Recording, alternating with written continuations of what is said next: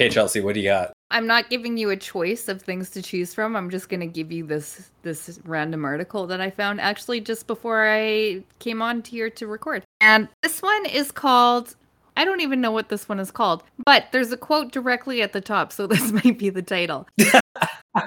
okay. it, it might be a hint, and it is Where did these holes in the ocean floor come from? Nobody knows, says scientist. Basically, the National Oceanic and Atmospheric Administration Ocean Exploration Team, that is a mouthful, discovered multiple sets of holes on the Atlantic Ocean floor late last month during the Voyage to the Ridge 2022 expedition. Now, these mysterious, neatly aligned holes have been discovered deep in the ocean, as I'm pretty much, I think I just said. And scientists are stumped over their origin. The small, oblong cavities are spaced about 10 centimeters apart and repeat in some cases for several meters. It looks a little bit like a sewing machine punched its way through the sea bottom. As Mike. I don't even know how to pronounce his last name, so he's just Mike. A deep sea biologist with the National, I'm not saying that again either, NOAA. Researchers in this place's ocean exploration team initially discovered sets of holes two and a half kilometers below the surface of the Atlantic Ocean north of the Azores late last month. Days later, the researchers found more holes, and this time around 1,500 meters deep on the Azores Plateau. There's many hypotheses about what this could be. There's some people saying it might be from a spike tire. I'm pretty sure it's not from a spike. It actually says that in this article. It could be from a spike tire, but it's pretty far down into the ocean, so I doubt it's a spike tire. Yeah, I assume they would be deep sea worms, like yeah, it says they probably think it's an animal, but uh, anyhow, this long name researching thing really doesn't know why it's there, how it got there, or anything like that. And I'll leave you with one last quote from this. It might be the title, but this one's in the middle, so I'm not sure. And that is I've never seen anything like that before. With that, I think it's a great time to start the episode. God, I really hope that wasn't the title of the article. you know what? I would read more. I'm a sucker for clickbait. I've never seen anything like that before. Maybe people will keep listening now. From the unexplained to the mundane, why don't you come join us on our journey to the fringe?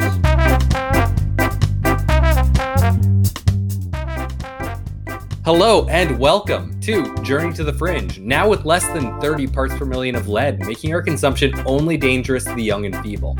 We are your mostly safe hosts for consumption, Taylor and Chelsea, here today, following up on our space themed episode with a NASA episode. And I started out with a general idea of what I want to do for this episode, and there's so many different fringy controversies you can go down the rabbit hole with when it comes to NASA we could do that NASA is full of Nazis, or at least started full of Nazis. Unfortunately, we've done that one. It's true, though. Yeah, we could do the moon landing and just anything regarding that. Like, did you know there's an entire Wikipedia page just on fake moon landing conspiracies? You know what? I'm always disappointed when I go to UF yeah to oh Jesus, Wikipedia for anything conspiracy theory or cryptid related because it's all just shooting it down and all the reasons why it's not yes. real. Yes. And I don't I like because they have... get they get scientists to edit those. yeah, but I also for like free have some like hope. Yeah, yeah. Hope, not hope, just like some hopium. Opium. what? Yeah. Opium? Hopium. Some like uh I don't know what Mystique? the word is. Like mystique, some like, you know, nice I don't know, just give me some promise that it might be true for a little bit and then shoot it down. Mm. We we could also do that astronauts keep seeing UFOs while they're in space. We could do hell. NASA has many logos that have occult symbolisms within them. The fact that they have a Mars rover up there that keeps photographing gophers, lizards, and Bigfoots. we could talk about how NASA's live feeds keep mysteriously cutting out when people say they see weird things on them, or that NASA keeps denying there are planet sized spaceships siphoning fuel from the sun. Or that NASA works in cahoots with Russia and other space programs to push a spherical planet agenda. That one's not out of the realm of possibility. Or hell, the fact that NASA teleported a teenage Barack Obama to Mars to fight in a Mars war. That's a good one. Yeah, which unfortunately would be a lie because that one's not actually NASA, that's CIA.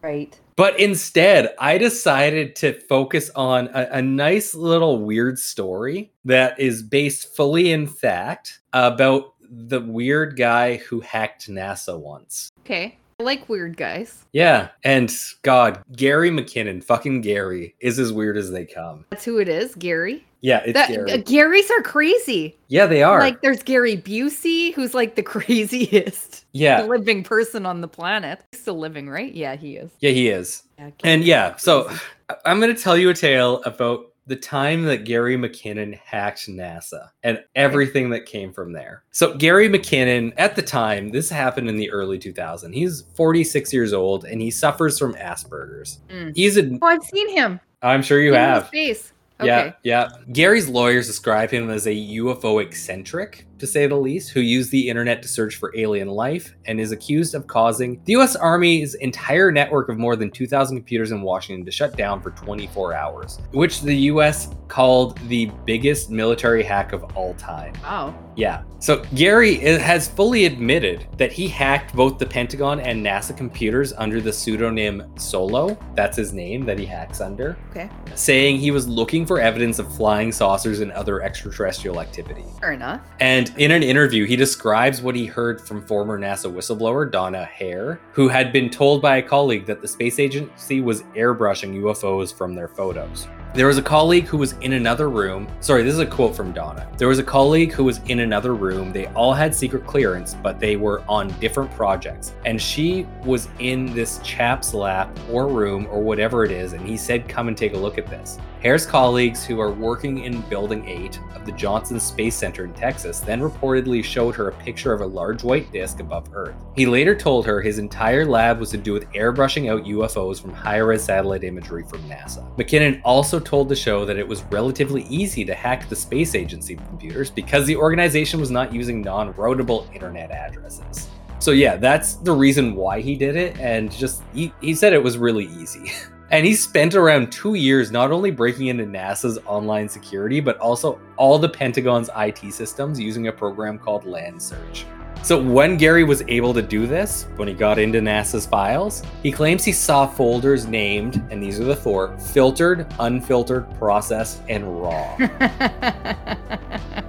However, he had a 56 kilobyte dial up internet connection, 56k dial up, and it slowed him down, and he managed to just get one picture from the folder before he lost access an image of a cigar shaped spacecraft. okay, when was this? Did we talk about This was, year? I have not actually yet. It was between 2001 and 2002. Okay. So he was on dial up. It's not out of the realm of possibility. I Mm-hmm. mean, we were still on dial up at that time, but we lived in like in the boonies, so we had no other option. But people living in cities, I know they had They had faster, they had cable internet. Yeah. faster internet. So he's in the UK, right? Yeah. I wouldn't know about the UK, but what uh, the hell? No, the and I couldn't-? I couldn't tell you about like transcontinental internet speeds at that time either. Okay, suspicious, but okay. But but no, he he actually did hack NASA. Like the story Yeah. behind this, there's no question about that. Yeah, I'm not calling BS on that. I'm just Yeah. wondering why the hell he had dial-up internet at this point.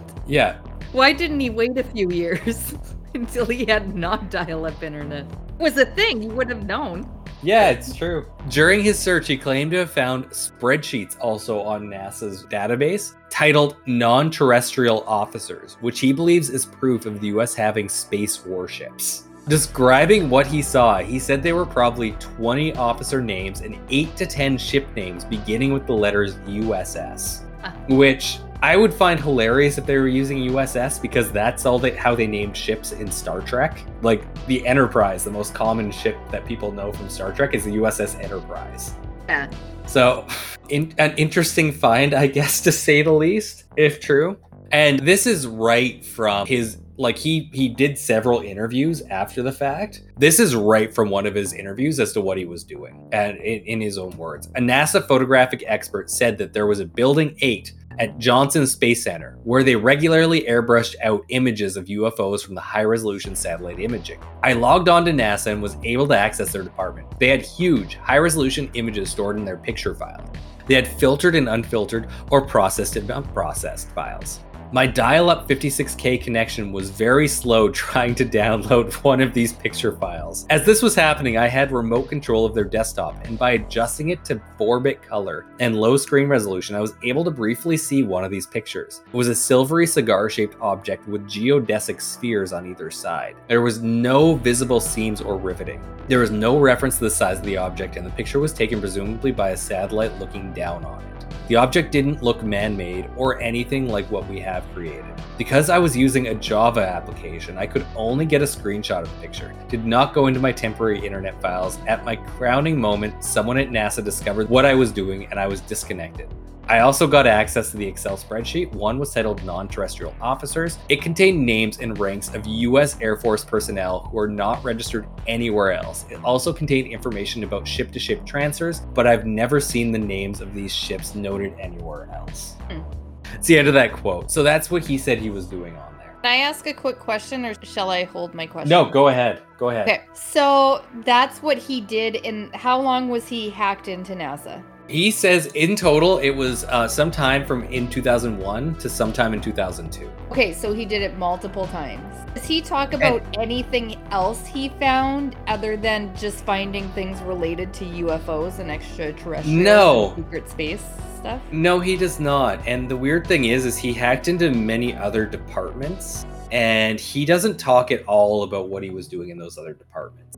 And part of the problem too is this guy has he is on the spectrum. He has Asperger's, so he Mm. hyper focuses on things. Yeah, maybe he just didn't find ways. it interesting. I just find it Yeah. interesting in his quote that literally everything he clicked on was related to UFOs in his opinion. Yeah. And then, second of all, that the image that he's viewing is in very low resolution. I can only imagine with a dial up connection the quality of an image that he's looking at. Yeah, and it was it was just coming in like line by line very slowly as he was getting it. Who knows if he even saw the whole picture? But Yeah. cool nonetheless. And I like, could you imagine NASA having all these like folders and every folder that you go into, it's like photoshopped, not photoshopped. Yeah. like, and obviously he's actually done it, but that would be cool to be able to hack into NASA and like see see that kind of stuff. Because I would imagine that they do heavily Photoshop there. They're Yeah. known to heavily Photoshop their stuff because the the surface of Mars is not red, and they were photoshopping the color of it for a while. Well, for the longest time we were only getting black and white photos from space, so they add color in. Oh yes. Yeah, but So yeah. So that I, I fairly like his description. Like it's like I wanted to see if there were a- anything alien related, so I just went in there and saw it. Here's the Wikipedia description of what happened. Okay. McKinnon has admitted in many public statements that he obtained unauthorized access to computer systems in the United States, including those mentioned in the United States indictments. He stated his motivation drawn from a statement made before the Washington Press Club on May 9, 2001 by the Disclosure Project was to find evidence of UFOs, anti-gravity technology, and the suppression of free energy, all of which he states to have proven through his actions. I could not find quotes from him on anti-gravity or free energy, so weird. Maybe nothing that he saw actually. Well, Why yeah, would NASA? he why would NASA have free energy or anything as well? well, Tesla was working on it. NASA? I don't know. That's that's the only thing I can connect it to. Okay, because he hacked NASA, not Tesla, right? Yeah, Unless he he hacked did. NASA. Yeah. Okay. I don't know if you can hack Tesla. The the person, True. It would probably be pretty difficult.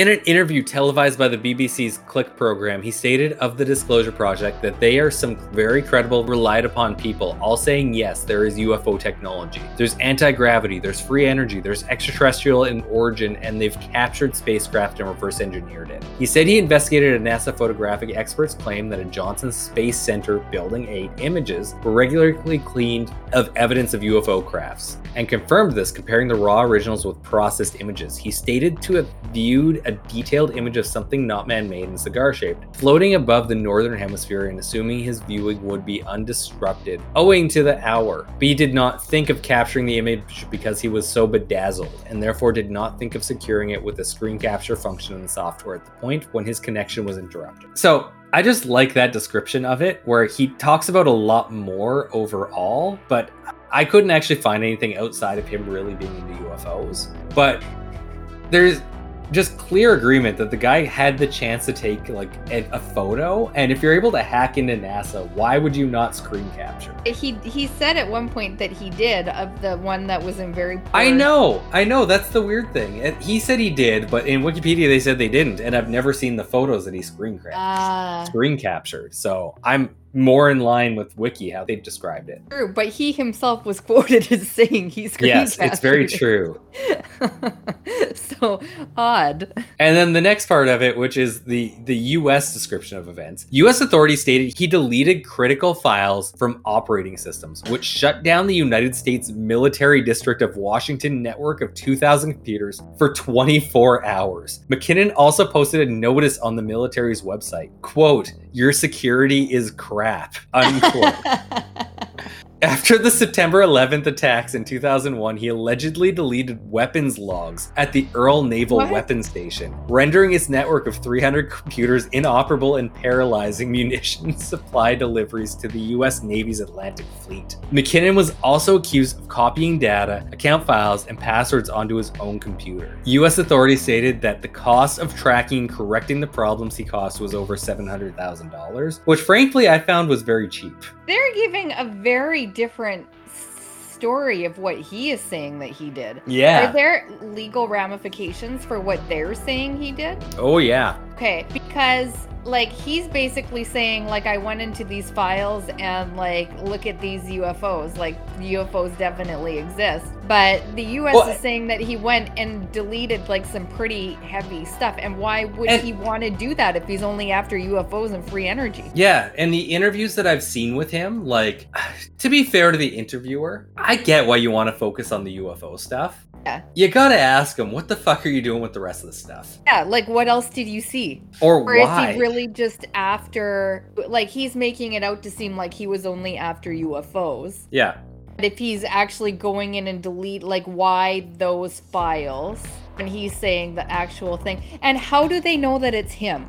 That was deleting files. Well, I, I don't get into it fully, but this next line is somewhat okay. damning. Okay. While not admitting that it constituted evidence of destruction, McKinnon did admit leaving a threat on one computer.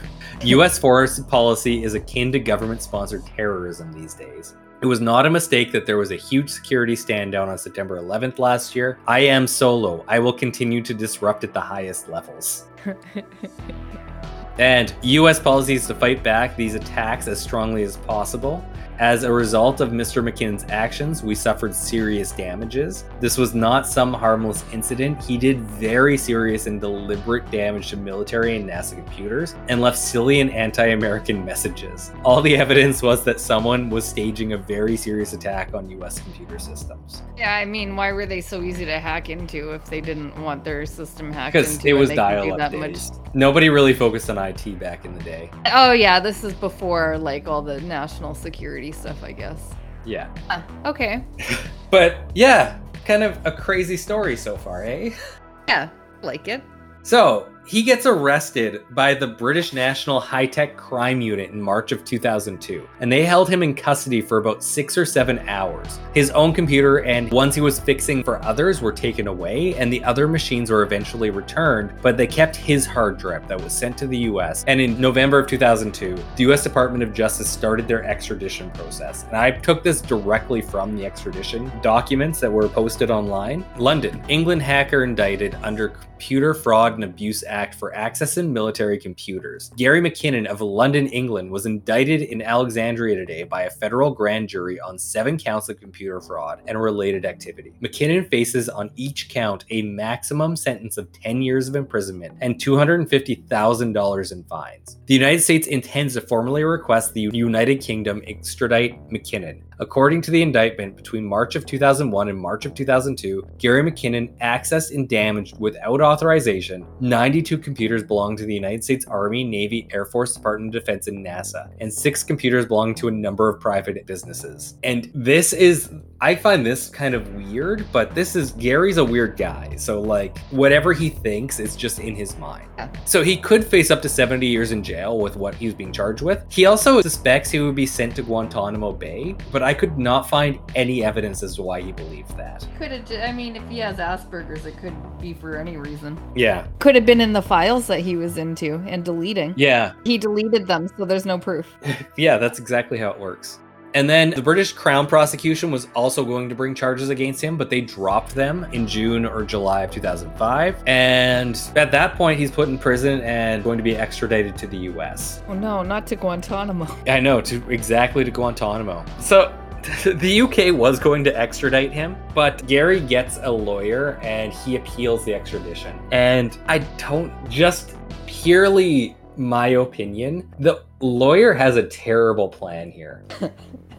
So they appeal it, and his barrister told the law lords that the prosecutor had said McKinnon faced a possible eight to 10 years in jail per count if he contested the charge without any chance of repatriation, but only 37 to 46 months if he cooperated and went voluntarily to the United States. So that would be a plea deal. If you agree to just go and serve the time, you're pleading guilty, you can just do the time. Okay. And plea bargains are not a part of English jurisprudence. So Gary's barrister said that the law lords should deny extradition if there was an abusive process. Quote, if the United States wishes to use the processes of English courts to secure the extradition of an alleged offender, then they must play by our rules. So because they offered him a plea deal, he's saying no, they can't do that. They have to use British rules for an extradition. Okay. And then the House of Lords absolutely rejects it, and they say that the difference between the American system and our own is not perhaps so stark as McKinnon's argument suggests, and that extradition proceedings should accommodate legal and cultural differences between the legal systems of the many foreign friendly states with whom the UK has entered into reciprocal extradition arrangements. I may not understand British law, but that just seems like a bad argument in my mind.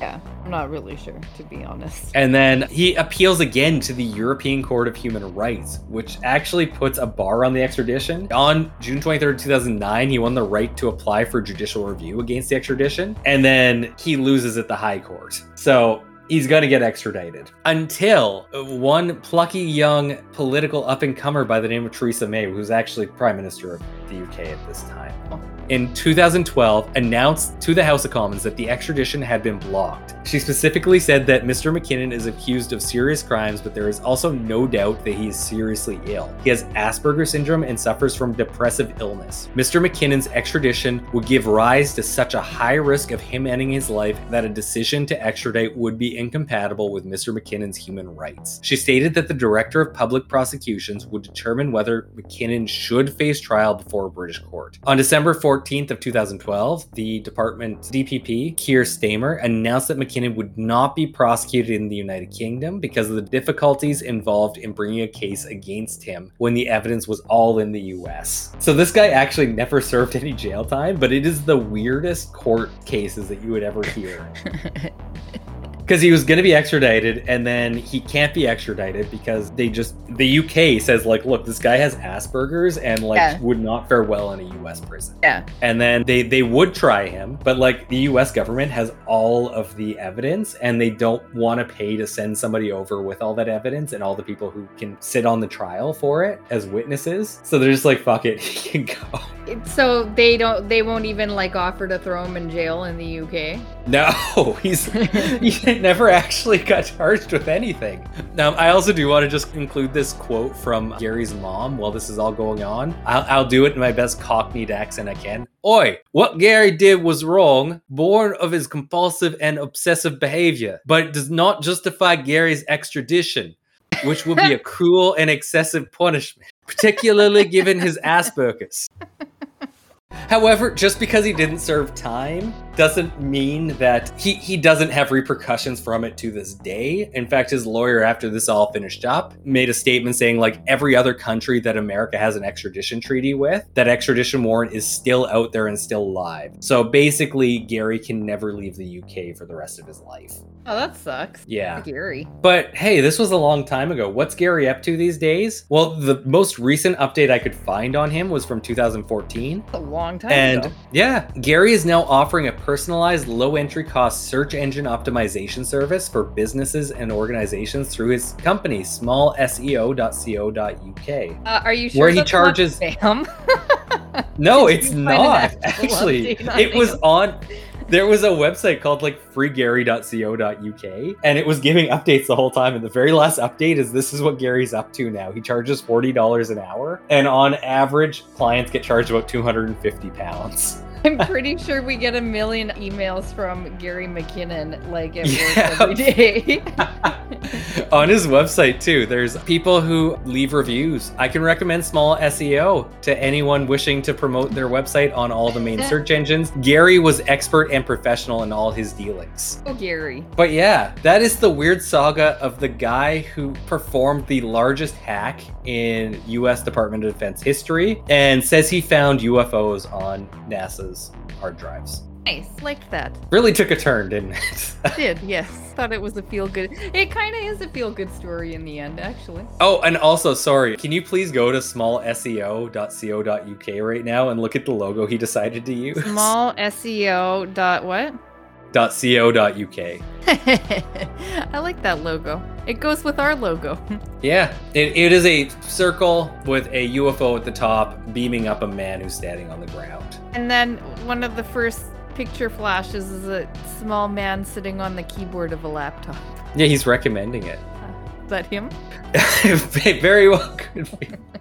But that is the end of this episode. Probably not the end of our discussion on NASA. There are many things we could discuss NASA for. You listed like five at least to starting this episode Yeah, off, yeah. so we're gonna have to do more. Exactly. In the meantime, I have been Taylor here with Chelsea talking about some weird NASA stuff. Thank you all for listening, and we will see you next week.